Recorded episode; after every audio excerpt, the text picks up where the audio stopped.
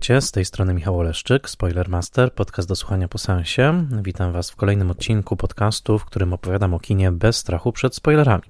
Zapraszam do posłuchania odcinka, jeżeli widzieliście już film, o którym mówię, ewentualnie jeżeli nie boicie się spoilerów. Spoilermaster jest i pozostanie podcastem darmowym w szerokim dostępie, a jego misją jest popularyzacja wysokojakościowej wiedzy o kinie. Jeżeli jednak zechcecie wesprzeć mnie w tej pracy nad cotygodniowymi odcinkami, będę Wam bardzo wdzięczny. Można zrobić to za pomocą serwisu patronite.pl.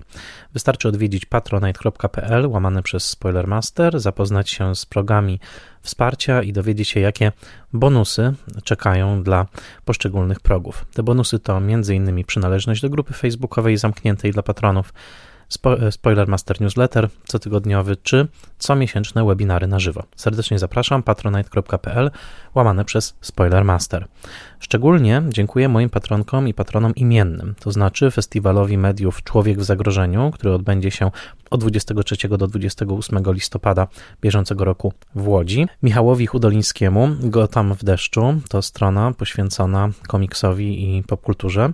Diana, Dianie Dąbrowskiej z Akademii Włoskiego Kina, Agnieszce Egeman, Odjemu Hendersonowi, Beacie Hołowni, Annie Jóźwiak, Tomaszowi Kopoczyńskiemu, Władimirowi Panfiłowowi, Bartkowi Przybyszewskiemu z bloga Liczne Rany Kłute i podcastu o latach 90. Podcastex, który także możecie wspierać na Patronite, Mateuszowi Stępniowi, Jerzemu Zawadzkiemu i Tomaszowi Mączce, autorom podcastu Let's Made Movies, prezentującego ciekawe analizy filmowe, blogowi Przygody Scenarzysty, prezentującego analizy scenariuszowe i portalowi Outfilm, oferującemu szeroki wybór filmów o tematyce LGBT+.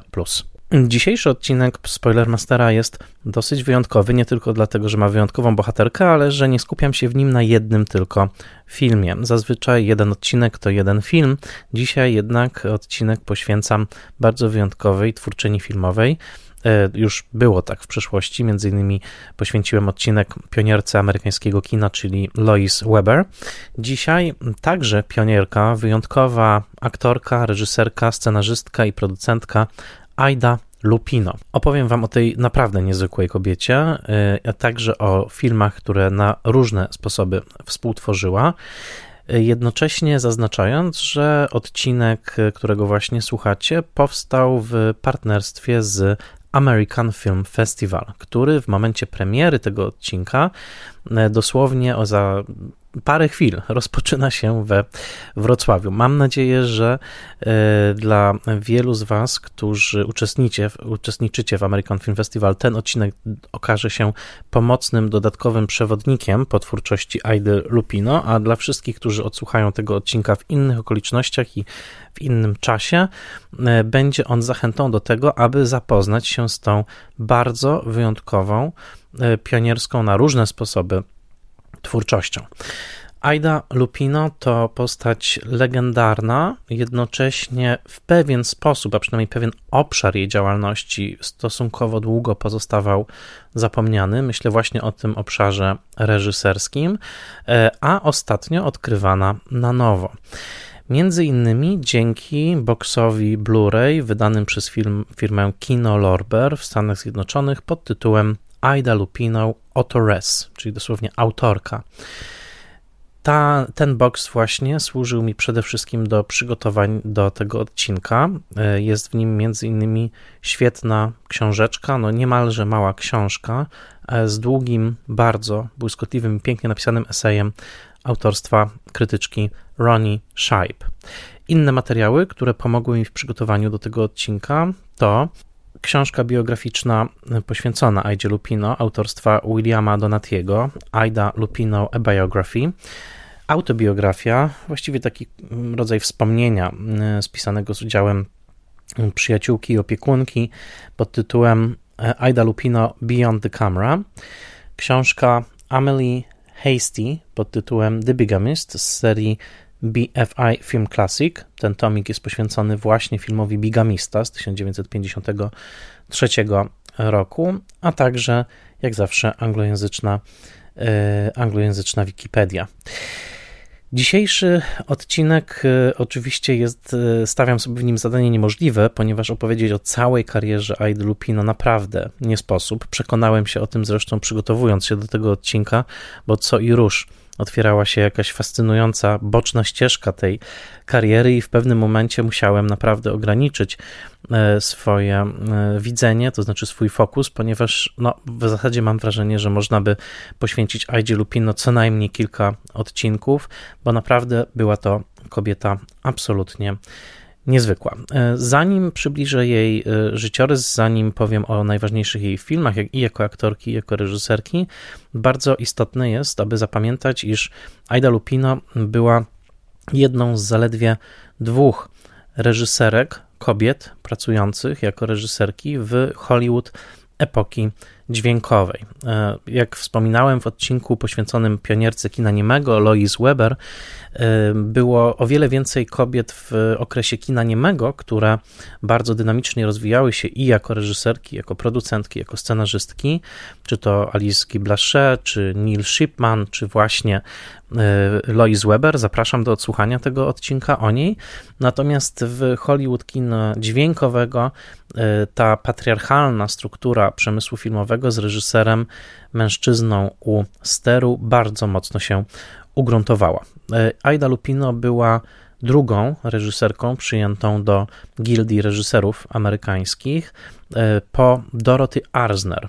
Dorothy Arzner, która pracowała przede wszystkim w latach 30., której też mam nadzieję poświęcić odcinek, e, i Dorothy Arzner, która jednocześnie w pewien sposób namaściła Aidę Lupino Aida Lupino, kiedy pracowała nad swoim pierwszym filmem reżyserskim, pokazała go Doroty Arzner i Doroty Arzner z dumą powiedziała, że e, jest to film znakomity i że Aida Lupino ma przed sobą świetną karierę reżyserską.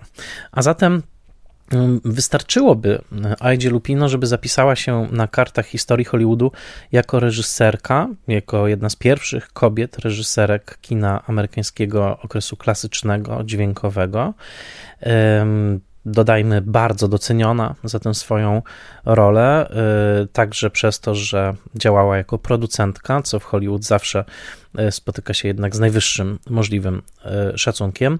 O tym, jak bardzo Hollywood doceniło wysiłki Aidy Lupino, świadczy fakt, iż w roku 1950 to właśnie ją poproszono o wręczenie statuetki Oscara za najlepszą reżyserię. Ten fragment, kiedy Aida Lupino wręcza Oscara Józefowi Mankiewiczowi swoją drogą za film List do trzech żon, odsyłam do odcinka o Wszystko o Ewie, czyli o filmie, za który Mankiewicz rok później otrzyma tę samą nagrodę. Yy, otóż ten klip jest do obejrzenia w sieci i można zobaczyć, jak Aida Lupino mówi w pewnym momencie: Ach, mam nadzieję kiedyś dostać taką statuetkę. To się nie wydarzyło, ale sam fakt y, pracy i pewnego szczególnego modelu pracy, jaki przyjęła, i także spuścizna filmów, które po sobie zostawiła i które we większości można oglądać we Wrocławiu na American Film Festival. Retrospektywa Aidy Lupino nie obejmuje wszystkich ich filmów reżyserskich, ale zdecydowaną większość. Otóż ten dorobek mówi sam mówi sam za siebie.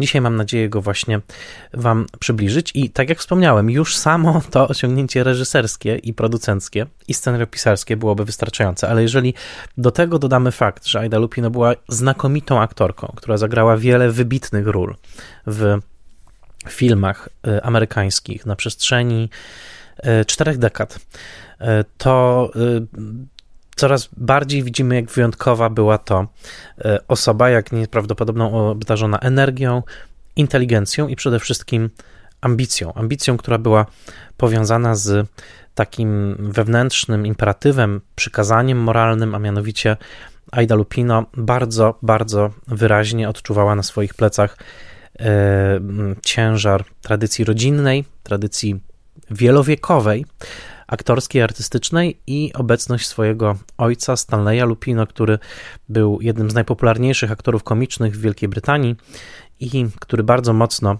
e, wpoił jej taki etos e, e, aktora, etos showmana, etos człowieka rozrywki. Aida Lupino przez całe życie będzie mm, nie tyle żyła w cieniu swojego ojca, ale będzie twierdziła, że jest w nim, z nim w kontakcie E, duchowym, nawet po jego śmierci. Aida Lupino była osobą bardzo e, e, uznającą istnienie bytów mm, nadprzyrodzonych i sił pozaracjonalnych, to może nie tyle w cieniu tego ojca, ale z takim ciągłym, z ciągłą świadomością tego, że Aida Lupino reprezentuje ród aktorski, który liczył już sobie w momencie, kiedy ona mm, działała co najmniej siedem pokoleń, jak sama lubiła podkreślać. No i tutaj warto za zajrzeć do samych źródeł, mianowicie e, warto pamiętać, że ta mm, wydaje się kwintesencjonalnie amerykańska aktorka, reżyserka, twórczyni, artystka, no wydaje się, że musiała się urodzić w słońcu Kalifornii, bo tak znakomicie zapisywała y, owo słońce, ową topografię, zwłaszcza Los Angeles w swoich filmach. Y, no i sama wydaje się wcieleniem y, takiego archetypu kobiety amerykańskiej, doświadczonej przez los, stawiającej wszystko na jedną kartę i szukającej szczęścia często w sposób straceńczy. Otóż nic bardziej mylnego. Aida Lupino przyszła na świat w Londynie. Y, była Brytyjką, dopiero w roku 1948 zostanie amerykańską obywatelką. Aida Lupino y, był, przyszła na świat w roku 1918 w lutym i była, jako się rzekło, córką aktorskiego rodu, mianowicie e, nazwisko Lupino pochodziło jeszcze z Włoch. Kilka stuleci wcześniej e, Lupino, czyli dosłownie wilki z Włoch, sprowadzili się do e, Anglii i tam zapoczątkowali bardzo mm, no, taką znakomitą aktorską dynastię. Tam osób utalentowanych było bardzo dużo. Możecie poszukać w sieci i zobaczycie, że jest sporo fragmentów filmowych, na których na przykład zachowały się fragmenty występów ojca Aidy Lupino, czyli właśnie Stanleya, który był naprawdę aktorem uwielbianym, niesłychanie popularnym, także autorem sztuk teatralnych, e, który także spisał swoje swoje wspomnienia From Stacks to the Stars e, jako, jako książkową autobiografię. Natomiast Aida Lupino, wyrastając w Londynie, właściwie błyskawicznie, już jako bardzo malutkie dziecko, była e, szkolona do tego, żeby być aktorką, żeby występować na scenie. Dla niej scena była absolutnie naturalnym środowiskiem. Wspólnie ze swoim rodzeństwem występowała na scenie zbudowanej na tyłach domu przez ojca do wieku lat 10 nauczyła się na pamięć wszystkich głównych kobiecych ról szekspirowskich, także potrafiła je cytować z głowy.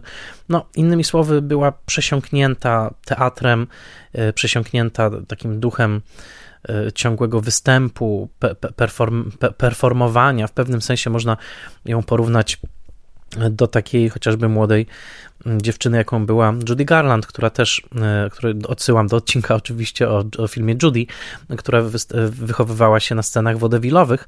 Natomiast w przypadku Aidy Lupino miało to trochę głębiej sięgający rodowód e, i trochę bardziej znakomity, jeśli chodzi o jakość artystyczną. E, a zatem Aida Lupino z całą mocą uznawała siebie za dziedziczkę pewnej tradycji i kogoś, kto chciał tę tradycję przekazać dalej. Jedną z takich tragedii jej życia będzie fakt, że jej córka e, Bridget mm, z trzeciego małżeństwa z Howardem Duffem e, postanowi zerwać z tą tradycją i nie zostanie, nie zostanie aktorką. Ale nazwisko Lupino na pewno zapisuje się złotymi zgłoskami i chyba koniec końców dzięki trwałości filmu, właśnie dzięki, e, dzięki Idzie Lupino.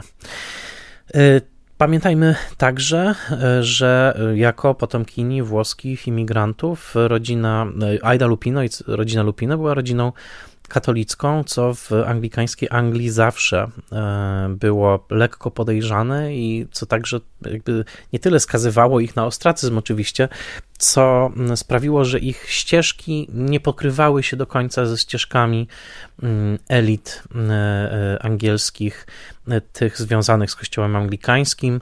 E, Lupinowie, tak mogę o nich powiedzieć, e, stanowili trochę taki odrębny klan, także w rezultacie odmienności religijnej i e, jak czyta się o życiu Idy, czy Aidy, będę mówił naprzemiennie, to ten element takiej gdzieś wyraźnie kojarzącej się z włoską duchowością, z włoską katolicką duchowością wiary w obcowanie ze zmarłymi zwłaszcza, y, ale także w pewnym podejściu do seksualności, to znaczy z jednej strony mm, w takim w takiej podejrzliwości, jeżeli chodzi o nadmierną dosłowność seksualną, dbałość o, o, pewną obyczajność, ale jednocześnie umiłowanie mm, rubasznego humoru, taki, taki rys, można powiedzieć, kultury właśnie, mm, która nie jest spętana purytańskim myśleniem, takim stricte protestanckim, który uznaje seksualność całkowicie złą i niegodną wspomnienia.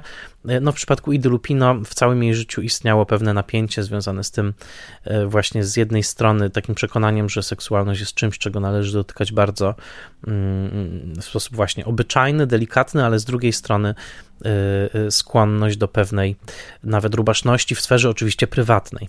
Dość powiedzieć, że ostatnim wyreżyserowanym przez Aidę Lupino będzie film z roku 1966 pod tytułem Kłopoty z aniołami, który w całości niemal rozgrywa się w mm, klasztorze, a bohaterami są y, zakonnice.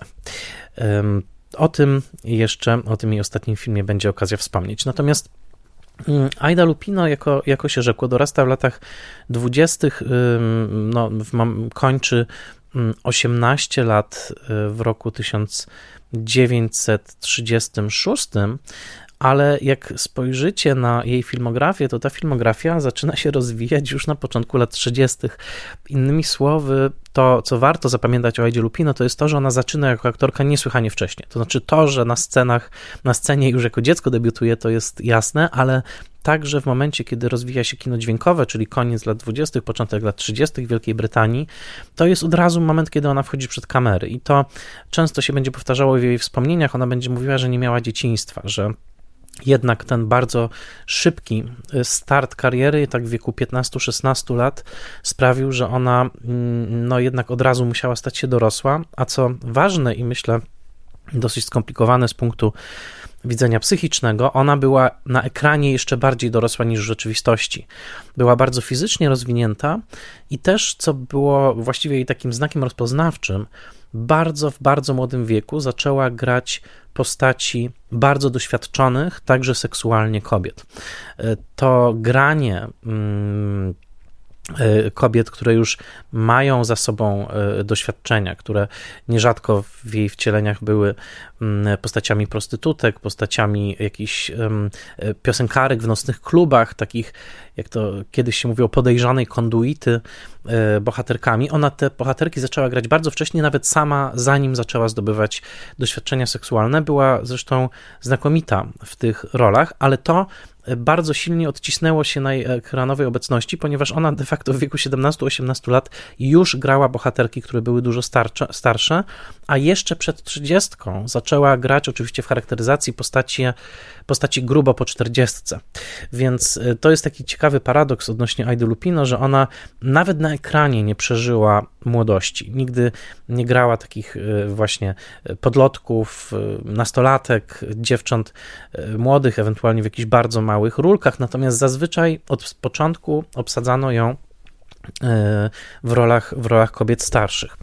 To jest o tyle interesujące, że jak spojrzymy metrykalnie, to w momencie, kiedy ona zaczyna grać swoje najsłynniejsze role, takie, w których jest duży ładunek fatalizmu, takiego zmęczenia życiem, doświadczenia życiowego, e, wręcz pewnego takiego no, mm, z, no, zmęczenia samą, samą, samą materią, obcowania z innymi, e, to na ekranie są to role absolutnie absolutnie przekonujące, natomiast jak spojrzymy w jej metrykę, to ona jest młodziutka grając tę rolę. To jest bardzo taki charakterystyczny paradoks tej kariery, jeżeli spojrzycie na jej, no bodajże najsłynniejszą rolę, chociaż tutaj można e, się spierać, ale Myślę o roli w filmie High Sierra z roku 1941 u boku mm, Humphreya Bogarta. E, to e, film w reżyserii Raula Walsha, to tam mm, ona ma dopiero 23 lata. Natomiast e, wydaje się o wiele, wiele bardziej doświadczona. I to był taki, taki też sekret Aidy Lupino, która potrafiła łączyć właśnie to poczucie zmęczenia życiem z taką niebywałą energią, która no, w naturalny jakoś sposób była przypisana jej jako osobie bardzo młodej. I także jako reżyserka. Aida Lupino de facto e, debiutuje w wieku lat 31. To jej pierwszy reżyserski wysiłek to rok 49 i film pod tytułem Niechciane, Not Wanted. ale o tym jeszcze za chwilę. Natomiast to jest dosyć istotne, y, jeżeli chcemy spojrzeć na tę całą karierę, to tym smutniejszy jest fakt, że później, kiedy Aida Lupino już i zmagała się z chorobą alkoholową i zmieniła się w rodzaj takiego samotnika hollywoodzkiego, e, grywała już stosunkowo rzadko.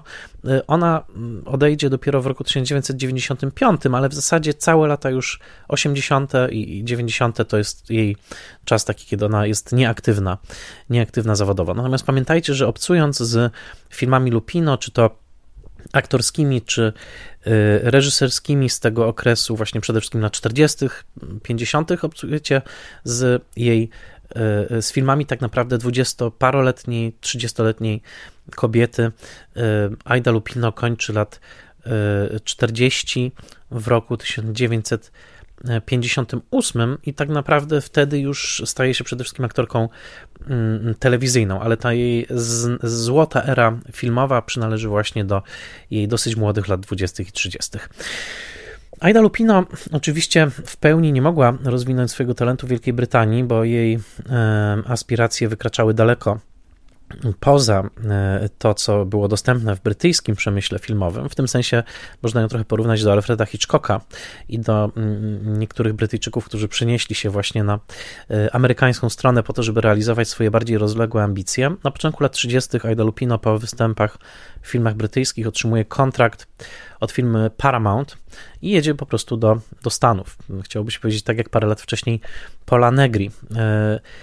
Najpierw jest rozważana do roli Alicji w Alicji w Krainie Czarów, e, w filmie z roku 1933, który był dosyć słynną produkcją, dlatego że właściwie w każdej, nawet najmniejszej rulce tych słynnych postaci, które Lewis Carroll stworzył, E, takie jak Humpty Dumpty czy Kot z Cheshire, występowały gwiazdy Paramountu. Nawet w najmniejszej rulce pojawiały się e, wielkie gwiazdy właśnie tej wytwórni i no tutaj niebywały zaszczyt miał przypaść właśnie w udziale e, Brytyjce, Aidzie, no wszystko się zgadzało, Alicja była Brytyjką, tak jak Louis Carroll, ale nie dostała tej roli i y, mimo to Paramount podpisał z nią kontrakt i rozpoczął się dosyć frustrujący czas dla Aidy, czyli właśnie taka, ta przede wszystkim druga połowa lat 30., kiedy Paramount nie do końca miał pomysł, co z Aidą Lupino zrobić. Pamiętajmy, że to był czas, kiedy wytwórnia filmowa kontrolowała wizerunek gwiazdy całkowicie, nie było w ogóle mowy o wybieraniu sobie ról Aida dowiadywała się, w jakich filmach wystąpi, ponieważ tak postanowiła wytwórnia.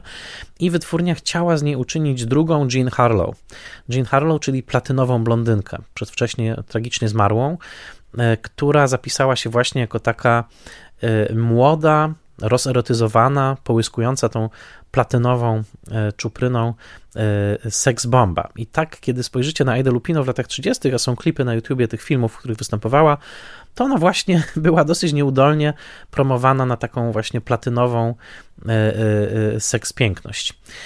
To nie był do końca jej, to, to, to nie było jej emploi, zresztą ona sama czuła, że role, które dostawała były raczej słabe. To były role przede wszystkim w filmach sensacyjnych, kryminalnych, nie była zadowolona. I dopiero przełom lat 30. i 40. przyniósł w tym względzie przełom, przy czym sama, sama Aida, Aida Lupino bardzo silnie walczyła o to, żeby dostawać lepsze role i takim momentem jej triumfu był moment, w którym e, otrzymała rolę w filmie pod tytułem The Light That Failed, czyli dosłownie światło, które zagasło, na podstawie utworu Rudyarda Kiplinga, noblisty, w którym zagrała taką mówiącą koknejem mm, kobietę, która dobrze zna świat, kobietę, która e, już przeszła, przeszła niejedno. I ten film był takim przełomem, jeżeli chodzi o jej reputację wśród e, krytyków i właściwie utorował drogę do jej kluczowych ról z lat 40., e, bo jeżeli byśmy wskazali na taki jeden punkt, w którym Aida Lupino rzeczywiście staje się dla publiczności amerykańskiej E, e, wysoce rozpoznawalna, to jest to rok 1940, a właściwie 1939-40, dlatego że wtedy jest seria filmów, w których ona trafia, chciałoby się powiedzieć, mm, w dziesiątkę. To znaczy Przygody Sherlocka Holmesa, rok 1939, właśnie Światło, które zagasło, w którym gra rolę Bessie Broke, e, a przede wszystkim dwa filmy Raula Walsha i jeden film Michaela Curtiza czyli reżysera Casablanki. Te filmy Raula, Raula Walsha to Nocna Wyprawa, They Drive by Night z 1940 roku i właśnie High Sierra z roku 1941, a film Michaela Curtisa to Wilk Morski, oparty na powieści Jacka Londona z roku 1941 i zwłaszcza High Sierra, gdzie wystąpiła u boku Humphreya Bogarta, ale była wówczas większą gwiazdą od niego, dlatego to jej nazwisko jest widoczne pierwsze na ekranie i dostała też więcej pieniędzy. I y, Wilk Morski, w którym wystąpiła u boku Edwarda G. Robinsona i Johna Garfielda, jej serdecznego przyjaciela w życiu prywatnym, to właśnie te filmy na dobre umocniły jej pozycję, a także umocniły jej emploi.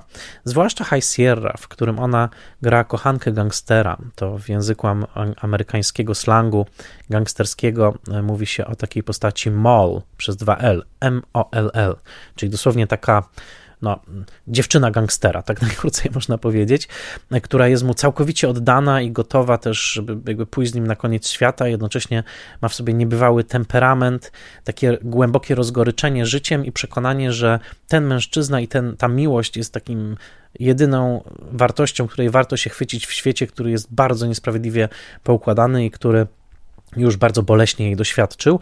W zasadzie to, co teraz powiedziałem, jest kluczem do wszystkich najważniejszych ról Lupino. To znaczy kobieta pełna temperamentu, skrzywdzona przez życie, upodlona, upchnięta gdzieś zazwyczaj właśnie w jakiejś taniej restauracji, tanym nocnym klubie, y, kelnerka, śpiewaczka y, z papierosem w ręku, z przekonaniem, że świat jest zły i mężczyźni obecni w tym świecie przede wszystkim chcą ją skrzywdzić. Wie to z doświadczenia, nie z teorii i która napotyka taką możliwość jedne, jednej relacji, która jakoś odmieni jej życie, i ta relacja oczywiście zazwyczaj naznaczona jest jakimś tragicznym elementem. W zasadzie to jest taka archetypiczna postać Lupino, zazwyczaj z jakąś sceną histerycznego ataku albo histerycznej reakcji, jakiegoś krzyku, e, e, gwałtownej, gwałtownej mm, mm, popisówy aktorskiej, chciałoby się powiedzieć.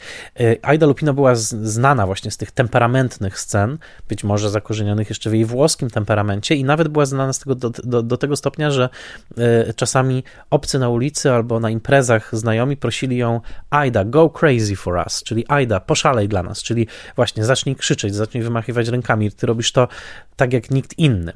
Można powiedzieć, że taką kolejną mistrzynią tego rodzaju e, e, włoskiej ekspresji, w której Ameryka się absolutnie rozkocha, będzie Anna Maniani, kiedy w roku 1948 e, Amerykanie zobaczą ją w filmie Gorzki Ryż i później, kiedy zaproszą ją do Stanów Zjednoczonych, to też będzie właśnie taka fascynacja kobietą pełną temperamentu, niemalże operową w przesadzie, a jednocześnie głęboko zakorzenioną w takim mm, e, e, jakby klasie, w klasie robotniczej, tak? To, to nie, nie arystokratka, która dopuszcza się tego rodzaju ekscesów, tylko właśnie kobieta wyrastająca z ziemi. Kimś takim była Aida Lupino. Innymi słowy, powtórzę, Otóżmy te filmy Raula Walsha, czyli High Sierra, ze słynnym plenerowym finałem, dramatyczną e, strzelaniną i e, Wilk Morski oraz Nocna Wyprawa, Day Drive by Night, to jest taki absolutny moment zwrotny dla Aidy Lupino, która staje się gwiazdą już pierwszej wielkości, zarabia znakomite pieniądze i zaczyna partnerować także bardzo interesującym aktorom na ekranie, między innymi w roku 1942 w filmie Archiego Mayo pod tytułem Moontide, czyli mm, dosłownie księżycowy przypływ, E, w tym filmie zresztą też reżyserską rolę odegrał Fritz Lang.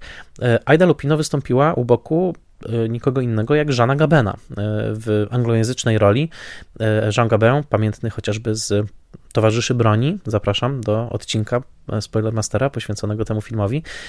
I coraz więcej było ról właśnie, w których ona pokazywała przede wszystkim tą swoją umiejętność bardzo emocjonalnej, gry, ale także role, były role, w których spełniała się w, w, w melodramacie, jak chociażby film pod tytułem To nasze życie, to, ten nasz czas, przepraszam, rok 1944, w którym występowała jako Brytyjka e, zakochana w polskim arystokracie. Wszystko działo się w Warszawie. Taki lekko propagandowy film napisany przez ultrastalinowskiego e, scenarzystę Howarda Kocha, w którym Polska przedwojenna ukazana jest jako taka kraina totalnej niesprawiedliwości i tylko kolektywizm może ją e, uratować.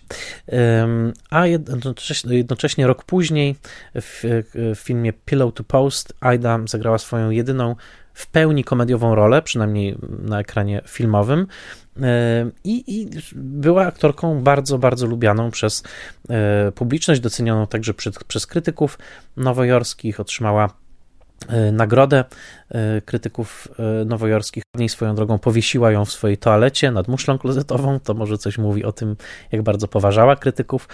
W każdym razie to jest jej złoty, złoty okres, okres i zazwyczaj wskazuje się jeszcze na film z roku 1948 pod tytułem Roadhouse, w którym wystąpiła u boku Richarda Widmarka jako jeden z takich jej mm, najmocniejszych, najlepszych filmów.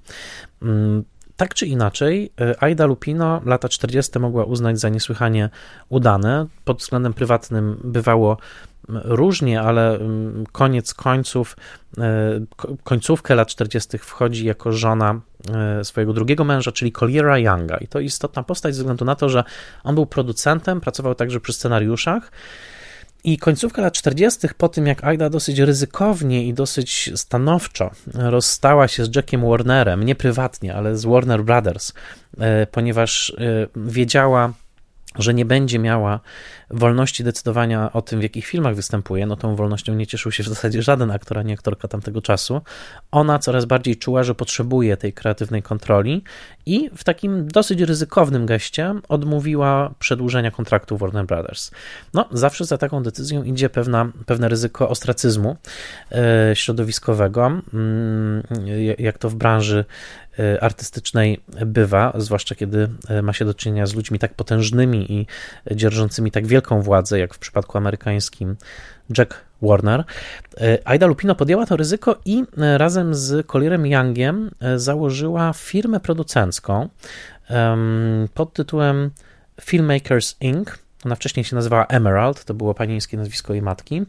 E, Filmmakers, co ciekawe, pisane przez jedno M, e, e, czyli jakby trochę niepoprawnie, filmmakers, ci, którzy robią filmy, i założyli tę E, firmę z takim przekonaniem, że będą robili e, filmy zakorzenione głęboko w rzeczywistości. Tanie filmy, e, realizowane właśnie za niewielkie budżety, z tematami wydartymi z pierwszych stron gazet, filmy, które rozstawałyby się z takim coraz to bardziej no, odstającym od rzeczywistości i, i irytującym glamurem hollywoodzkim, który pod koniec lat 40., na przełomie lat 50., czyli po wojnie II światowej, kiedy jednak nastąpiło pewne odczarowanie świata i Amerykanie zaczęli się zmagać, pomimo ogromnej oczywiście koniunktury finansowej, z dosyć dużymi problemami społecznymi, psychicznymi, e, takimi jak chociażby kwestie obyczajowe, czy rasowe, czy e, kwestie traumy wojennej doświadczanej przez wielu żołnierzy.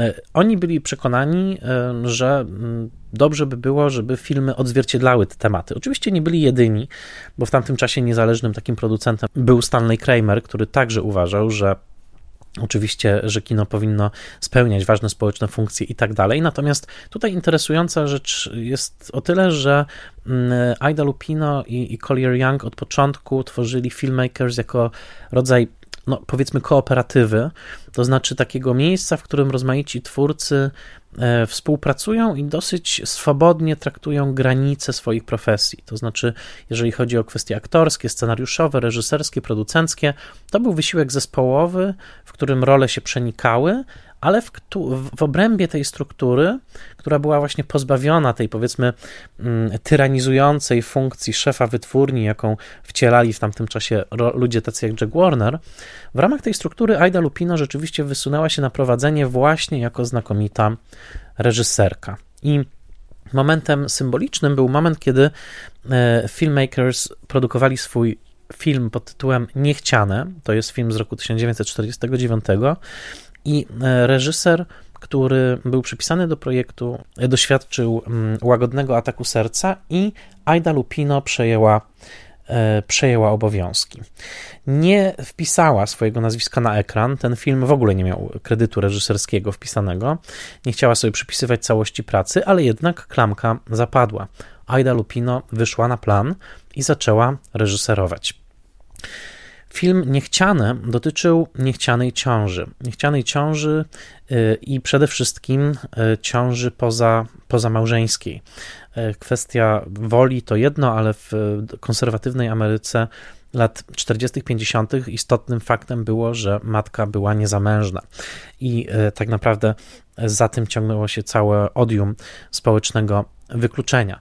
Temat bardzo ryzykowny, oczywiście podjęty w ramach pewnej konserwatywnego zestawu wartości, który był charakterystyczny i dla Ameryki tamtego czasu, i dla samej Aidy Lupino, która pod wieloma względami była e, e, konserwatywna w swoich poglądach, ale jednak film dotykający tematów, które właściwie kino amerykańskie nie wypowiadało, nie dotykało, nie nazywało, a jeżeli już to robiło to tak okrężnie i w tak białych rękawiczkach, że czasami może nawet widzowie mogli się nie zorientować e, o co chodzi. Tymczasem tutaj widzieliśmy takie sceny, jak chociażby e, pobyt młodej kobiety w centrum samotnej matki, e, w której, co ważne, e, przestrzenie sypialne są dzielone przez kobiety różnych ras, co było absolutnie świadomym wyborem Aidy Lupino jako reżyserki, która chciała pokazać e, właśnie prawdę, chciała pokazać w jaki sposób rasowa rzeczywistość Stanów Zjednoczonych wygląda w tych miejscach, które odwiedziła, które zdokumentowała. I mimo, że były pewne naciski, żeby właśnie nie pokazywać za bardzo tych interakcji między białymi a czarnymi chociażby, to Aida Lupino uparła się, że właśnie chce w tym względzie deptać stereotypy i pokazywać bardziej skomplikowany e, etniczny pejzaż Stanów Zjednoczonych. Film był kluczowy, dlatego że okazał się bardzo dużym sukcesem finansowym. Kosztował bardzo niewiele, a zarobił ponad milion dolarów i stał się takim gorącym tytułem w Hollywood. Wszyscy ten film chcieli zobaczyć. E, były specjalne pokazy także dla społeczności filmowców. Jednocześnie w tym samym czasie mm, filmmakers pracowali już nad kolejnym tytułem, czyli Pokonać lęk, Never Fear, który dotyczył kwestii wykluczenia ze względu na chorobę polio, której zresztą sama Aida Lupino doświadczyła w wieku lat 16. E, I to był czas, w którym rzeczywiście gwiazda Lupino, ta reżyserska, wystrzeliła błyskawicznie. Tak jak wspomniałem, Rok później z jej dłoni e, będzie odbierał Oscara Józef Mankiewicz za list do trzech żon i Hollywood zareagowało bardzo pozytywnie na, na tą jakby taką nową, silną obecność w postaci Aidy Lupino. Szacunek, jakim była otaczana, był właściwie błyskawiczny. Jej współpracownicy na planie mówili, że jest bardziej opanowanym i profesjonalnym reżyserem niż John Ford i dostała dużo takich, dużo takich komplementów. I Aida Lupino w tym momencie właściwie stała się jedną z najbardziej interesujących postaci całego Hollywoodu, dlatego dlatego że oto mamy kobietę, reżyserkę, producentkę, współscenarzystkę e, i także aktorkę. W 1953 roku bowiem w filmie Bigamista będzie historycznie pierwszą amerykańską reżyserką, która sama siebie wyreżyseruje na ekranie. Nie tylko będzie właśnie reżyserką, współautorką scenariusza, ale także zagra jedną z głównych ról. Ale Bigamista będzie ostatnim z serii filmów. Wymieńmy je sobie po kolei. Te filmy, które reżyserowała Aida Lupino właśnie na przełomie lat 40. i 50. A zatem Niechciane, Not Wanted to rok 1949. Ten sam 1949 to film Pokonać lęk, czyli Never Fear. Rok 1950 film pod tytułem Zniewaga, w oryginale Outrage, podejmujący temat gwałtu też absolutnie stabilizowany i znowu przedstawiony w zgodzie z zaleceniami biura cenzorskiego, tak zwanego Office, ale jednak bardzo wyraźnie sugerujący przede wszystkim brak pomocy psychologicznej, prawnej, z jakim spotyka się kobieta będąca ofiarą gwałtu. Rok 1951, film pod tytułem Wygrać siebie, przynajmniej taki film, taki ma tytuł film w ramach American Film Festival, w oryginale Hard, Fast and Beautiful, film rozgrywający się w świecie tenisa i dotyczący e, takiej skomplikowanej relacji między matką i córką. Rok 1953, film pod tytułem The Hitchhiker, czyli Autostopowicz. Absolutnie najwybitniejszy film Lupino i film, który tak gęsty film noir, e, e, jednocześnie pełen przemocy, który myślę, że spokojnie mógłby być wyreżyserowany także przez inną świetną reżyserkę Catherine Bigelow, bo jest tak intensywny i mocny. I rok 1953 to Bigamista, film poświęcony problemowi bigami i pokazujący człowieka, mężczyznę, który wplątuje się w sytuację właśnie dwóch małżeństw, jednocześnie reprezentujących dwa bardzo różne modele e, e, partnerstwa możliwe w Stanach e, Zjednoczonych lat 50. Jedna żona jest bizneswoman, aktywną, zarabiającą pieniądze, właściwie taką partnerką biznesową. Druga reprezentuje bardziej właśnie ciepło, ognisko domowe, także macierzyństwo, także istotny film z punktu widzenia takiego pokazania różnych modeli y, małżeństwa w Stanach Zjednoczonych lat 50. i rok 1966, czyli o wiele później, to ostatni film wyreżyserowany przez Aida Lupino, czyli właśnie Kłopoty z aniołami, The Trouble with Angels, y, dziejący się w w E, klasztorze e, katolickim z główną rolą Rosalind Russell i brytyjskiej aktorki Hayley Mills, którą możecie kojarzyć chociażby z takiej komedii disneyowskiej Rodzice, miejcie się na baczności, gdzie grała rolę podwójną e, identycznych bliźniaczek. To Tyle, jeżeli chodzi o dorobek reżyserski Aid Lupino. Warto z tymi filmami się zapoznać. Ja wskazałbym zdecydowanie na film e, Autostopowicz, oparty zresztą pośrednio na prawdziwej historii psychopatycznego e, porywacza, który w tym filmie porywa dwóch mężczyzn na meksykańskiej czy około meksykańskiej pustyni terroryzuje ich i, i doprowadza do takiej bardzo brutalnej konfrontacji. Film jest wręcz szokująco surowy, e, e, jak, jak, jak na rok 1953. Tak jak mówię, ma pewne nuty Katrin Bigelow, czyli późniejszej takiej właśnie twardej, mocnej reżyserki. I drugi film to Bigamista, który co prawda zdecydowanie po latach trąci myszką, jeżeli chodzi o chociażby sferę dialogową, która jest dosyć deklaratywna i film wyraźnie ma taki Y, powiedziałbym, lekki zapach filmu właśnie społecznie zaangażowanego w takim gorszym znaczeniu, to znaczy filmu, który bardzo świadomie i bardzo jednoznacznie podejmuje kwestię społeczną bigami, ale jest fascynujący ze względu na to, co się dostaje, można powiedzieć, przez szpary, to znaczy portret właśnie dwóch typów kobiecości, Joan Fontaine, ta y, kobieta biznesu powojenna i Aida Lupino, która reżyseruje samą siebie jako właśnie kelnerka w dosyć podłej chińskiej restauracji, która daje sobie szansę na właściwie taką ostatnią, wykorzystuje ostatnią szansę na miłość, która jawi się w postaci tego mężczyzny e, spotkanego, który nie zdradza jej, że już jest w jednym małżeństwie, ale który okazuje się dla niej jakąś taką emocjonalną przystanią. Bardzo interesująca, interesująca rola. E, aby zrozumieć, jak bardzo niezależnie, niezależną aurą emanowała w tym czasie Aida Lupino, warto pamiętać, że także pod względem obyczajowym, mimo że sama, podkreślam, miała wyraźnie taki rys konserwatywny, potem w latach 60. bardzo będzie krytykowała filmy, które prezentują goliznę, które e, e, zawierają elementy pornograficzne, dla niej to było absolutnie nie do przyjęcia to, to w latach 40. ona reprezentowała taki typ kobiety bardzo niezależnej w myśleniu i dla pewnej ultrakonserwatywnej części publiczności na pewno szokującej, dlatego że nie tylko podejmowała te tematy, e, które dla wielu były nie do dotknięcia, takie jak chociażby gwałt, e, to sama w swoim w życiu prywatnym e, lubiła pewne prowokacje i sam fakt, że po rozstaniu z Collierem Youngiem, bo to było dosyć krótkie małżeństwo, zatrudniła jego nową żonę, to znaczy Joan Fontaine, właśnie jako, jako ową E, e, jedną z żon w filmie Bigamista, a drugą zagrała ona sama, no był to taki delikatny skandal, dlatego że w jednym filmie e, Aida Lupino reżyseruje właściwie swoją następczynię w, w roli żony Colliera Younga, czyli Joan Fontaine i sama gra jej konkurentkę na ekranie. Oni bardzo się bawili tą sytuacją i mieli bardzo luźne podejście do właśnie tej kwestii mm, mm, no, pewnej wymiany niemalże, można powiedzieć, mężów. Joan Fontaine zresztą była matką chrzestną dziecka Aidy Lupino, która miała już z Howardem Duffem, czyli jej z trzecim mężem, także tutaj dla takiej bardzo konserwatywnej Ameryki to był, to był lekki szok, z tym, że podkreślam, Aida Lupino koniec końców nie dość, że bardzo ceniła sobie współpracę z biurem Brina, czyli tym cenzorskim biurem, co interesujące, bo zazwyczaj to biuro było traktowane przez wielu jako jedna wielka przeszkoda w realizowaniu filmów.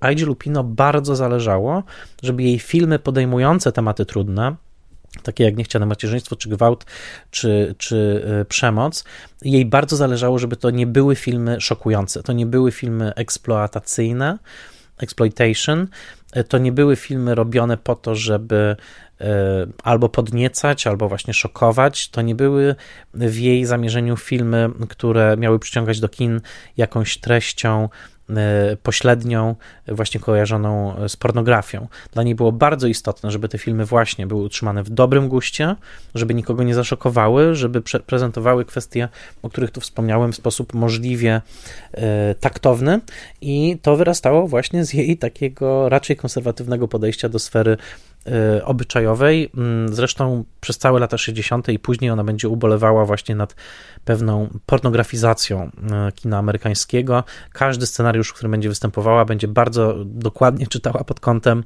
obecności chociażby scen erotycznych, bo nie chciała uczestniczyć w filmach, które z jej perspektywy byłyby nadmiernie y, rozerotyzowane. To też interesujący rys Aidy Lupino jako właśnie osobowości paradoksalnej, z jednej strony przekraczającej normy obyczajowej swojego czasu, z drugiej strony strzegącą norm, które, które miała gdzieś tam głęboko wpojone jako mm, no jednak y, właśnie urodzona w katolickiej rodzinie y, y, kobieta urodzona w drugiej dekadzie XX, XX wieku.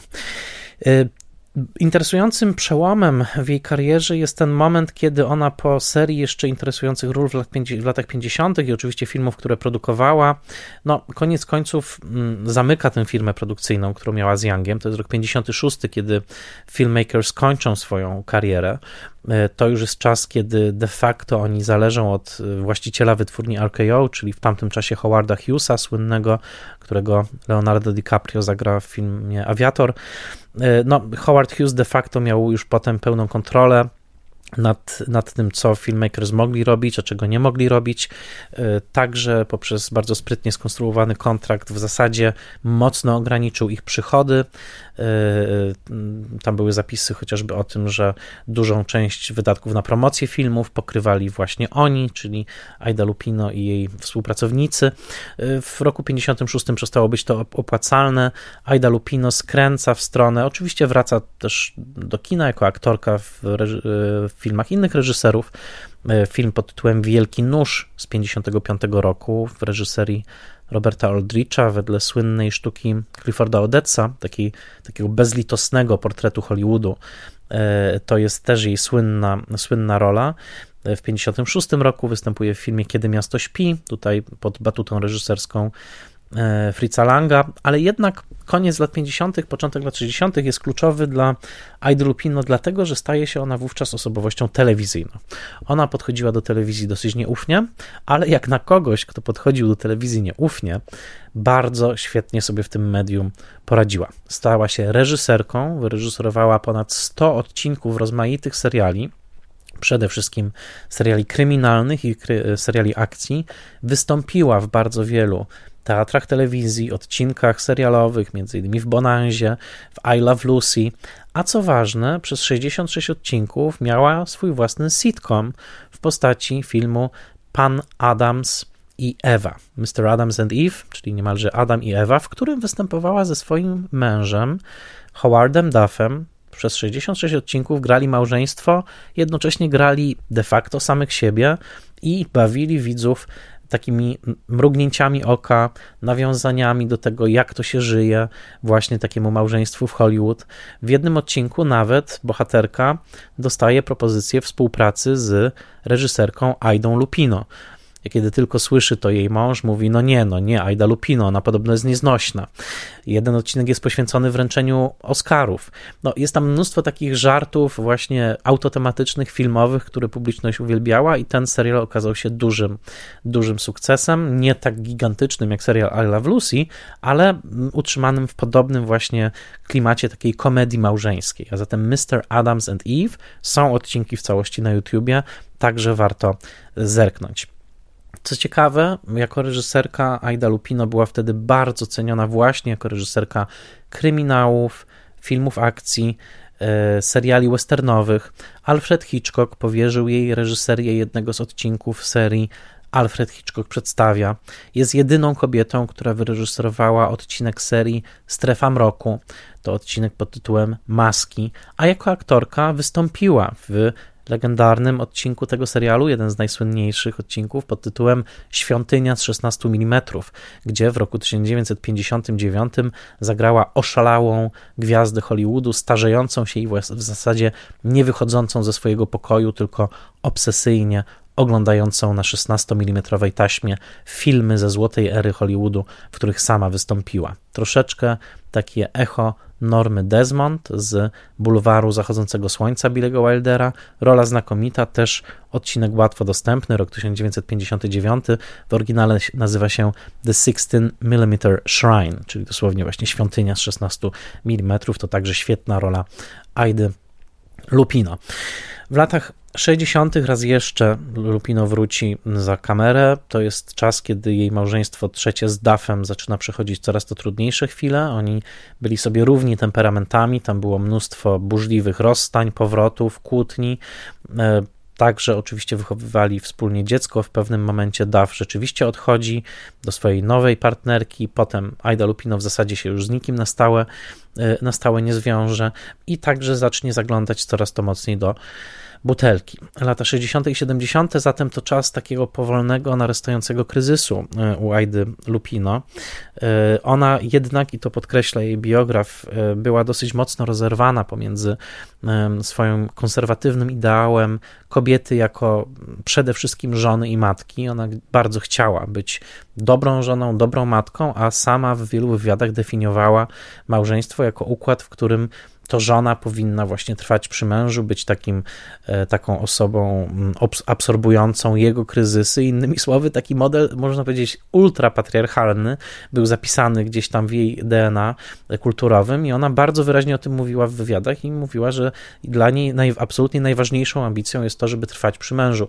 E, z, tej, z tego powodu nigdy nie przyjęła żadnej roli w Europie, ponieważ powiedziała, że nie godzi się, aby żona opuszczała męża na tak długo. To warto pamiętać o tym, elemencie jej osobowości, e, bo był bardzo silny i owocował bolesnym rozszczepieniem, dlatego że z drugiej strony Aida Lupino była osobą niesłychanie niezależną, no niesłychanie odważną i, i tej rola jako reżyserki sprawiła, że mm, zbudowała karierę, jakiej nikt inny, jakiej żadna inna kobieta w tamtym czasie w Hollywood nie zbudowała. I w tym sensie to jej życie było naznaczone takim ciągłym pęknięciem, bo z jednej strony właśnie chciała wypełnić ową rolę konserwatywnie pojętej matki i żony, a z drugiej strony ciągnęło ją ciągle kreatywnie w stronę e, właśnie tego planu filmowego, tych kolejnych projektów i owocowało to takim napięciem, pęknięciem i także, e, e, także dyskomfortem psychicznym, który w latach późniejszych przełożył się na ciężki, na ciężki alkoholizm.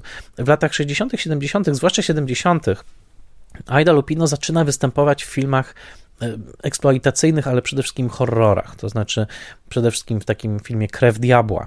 E, to są filmy zdecydowanie klasy B, ona pojawia się tam jako pewien taki mm, właściwie no, talizman w postaci właśnie gwiazdy starego Hollywoodu. E, jej ostatnia rola to jest rok 1979, ale jak spojrzycie na YouTube jest całkiem sporo tych ról z lat 70. E, i jest to taki szczególny czas, kiedy ona no, wyraźnie już odcina kupony od czegoś, co było wcześniej. Tam nie ma już takiego poczucia spełnienia artystycznego, no bo trudno mówić o spełnieniu artystycznym w momencie, kiedy w roku 1976 występuje w filmie Pokarm Bogów, gdzie walczy z wielkim robakiem i zostaje przez niego pożarta. A zatem te lata 70. już upływają w takim zdecydowanym zmierzchu. Ona się też coraz bardziej zaszywa w swojej willi hollywoodzkiej. Nie wpuszcza nikogo, nie przyjmuje gości, nie odbiera telefonów. Jej znajomi wiedzieli, że należy najpierw zadzwonić trzy razy, potem przestać i zadzwonić jeszcze raz, i dopiero wtedy ona mm, odbierze. To był jej taki sposób filtrowania telefonów, bo po prostu stała się rodzajem e, odludka, i dopiero problemy zdrowotne, problemy także z e, taką infrastrukturą jej domu, dosyć dramatyczne. Tak, wyobraźcie sobie, no w pewnym momencie e, całkowicie zepsuła się hydraulika tego domu, ona nie potrafiła jej naprawić, e, korzystała w toalecie z wiadra przez, przez bardzo długi czas.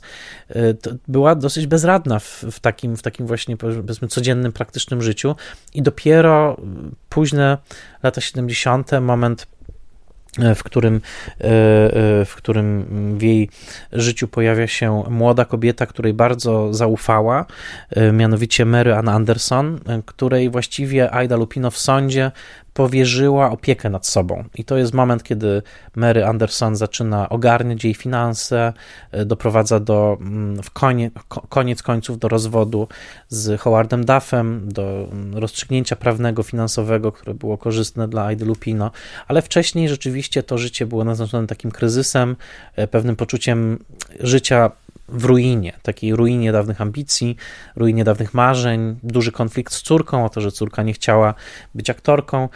I dopiero te ostatnie lata, właśnie kiedy już Mary Anderson pomogła w uporządkowaniu spraw materialnych, prawnych y, i kiedy to Aida Lupino coraz częściej była zapraszana na różne takie y, uroczystości, dostała dużo takich nagród za całokształt twórczości i także już w latach 80. była coraz to mocniej traktowana jako ikona feministycznego myślenia o kinie. Oczywiście ona sama odcinała się od feminizmu w wydaniu lat 70., bo dla niej on był zbyt radykalny. Ona to mówi wprost w wywiadach, ale mimo to mimo że w niej było zakodowane to bardziej konserwatywne myślenie, no to przez sam fakt działania w Hollywood w sposób tak ekspansywny, odważny, e, pełen impetu, ona stała się archetypem reżyserki, która nie boi się produkować jednocześnie, nie boi się występować, nie boi się pisać scenariusza i nie boi się podejmować tematów trudnych. A zatem ta pełna paradoksów kobieta, której filmy, dodajmy, do dzisiaj znakomicie się oglądają. One może nie posiadają jakichś stylistycznych zawijasów, które by kazały nam myśleć o poszczególnych scenach, ale są znakomicie reżyserowane i pod względem aktorskim, i przestrzennym, y, i montażowym. Są naprawdę świetnymi, zazwyczaj zamkniętymi w około 80 minutach opowieściami, w których odbija się taki odprysk prawdy o Ameryce lat 40. i 50., takie aspekty życia w tym kraju e, pod względem obyczajowym, kulturowym, które naprawdę w tamtym czasie w zasadzie do kina się nie dostawały, a jeżeli już się dostawały, to w, filmie, w formie bardzo przefiltrowanej, bardzo wygładzonej. U Lupino jest ten element surowości i takiej odwagi w przyatakowaniu tematów, które dla wielu były nietykalne. Więc e, niebywała odwaga, niebywały talent, siła, energia, także pewien ekscentryzm. Już wspomniałem, tej przekonanie o tym, że jest w kontakcie z duchami e, osób, które zmarły. To wszystko było, było, był element portretu mozaikowego tej autentycznie niezwykłej kobiety, jaką możecie oglądać na ekranie w jej rolach aktorskich i której wrażliwości, inteligencji możecie doświadczyć oglądając filmy, które wyreżyserowała, czy to na dużym ekranie na American Film Festival we Wrocławiu, czy na ekranie małym e, poprzez box Blu-rayowy, o którym wspomniałem, a także poprzez e, liczne fragmenty, nawet całości filmów, które pojawiają się w różnych miejscach, chociażby na YouTubie. Natomiast oczywiście najbardziej polecam e, ten legalny dostęp do źródła albo w postaci festiwalowych pokazów, albo właśnie tego boxu Blu-rayowego, o którym wspomniałem. Na YouTubie znajdziecie za to mnóstwo telewizyjnych materiałów z Lupino, jej występy w teleturniejach, jej występy w serialach, takich jak Batman chociażby, całe odcinki serialu e, Mr. Adams and Eve.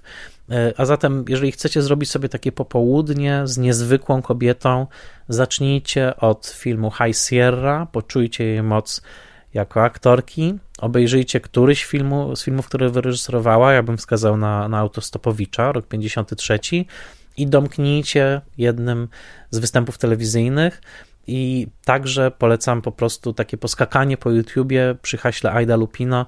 Zobaczycie mnóstwo ciekawych fragmentów, gdzie właściwie w każdej scenie e, osobowość i energia tej aktorki prześwitują i naprawdę można powiedzieć, że takich kobiet w kinie amerykańskim e, e, potem będzie oczywiście więcej, ale w latach 40. była absolutnie jedna, jedyna Aida Lupino. Mam nadzieję, że podobała Wam się ta opowieść o niezwykłej aktorce, reżyserce, scenarzystce i producentce Aidzie Lupino, mm, która odeszła od nas w roku 1995, ale której energia pozostaje z nami dzięki filmom. Bardzo serdecznie zapraszam Was do odkrywania tej zapomnianej trochę w pewnym momencie, ale teraz na nowo odkrywanej reżyserki, wspaniałej aktorki. I mam nadzieję, że to będzie tylko wstęp do Waszej dłuższej przygody z najwspanialszą z rodu Lupino. Bardzo dziękuję Wam za słuchanie tego odcinka. Dziękuję American Film Festival we Wrocławiu za partnerstwo przy tym odcinku. Was zapraszam na patronite.pl łamane przez Spoilermaster. Jeżeli zechcecie wesprzeć moją pracę, będzie to ogromna pomoc. A na kolejną opowieść o kinie pod szyldem Spoilermaster zapraszam już za tydzień.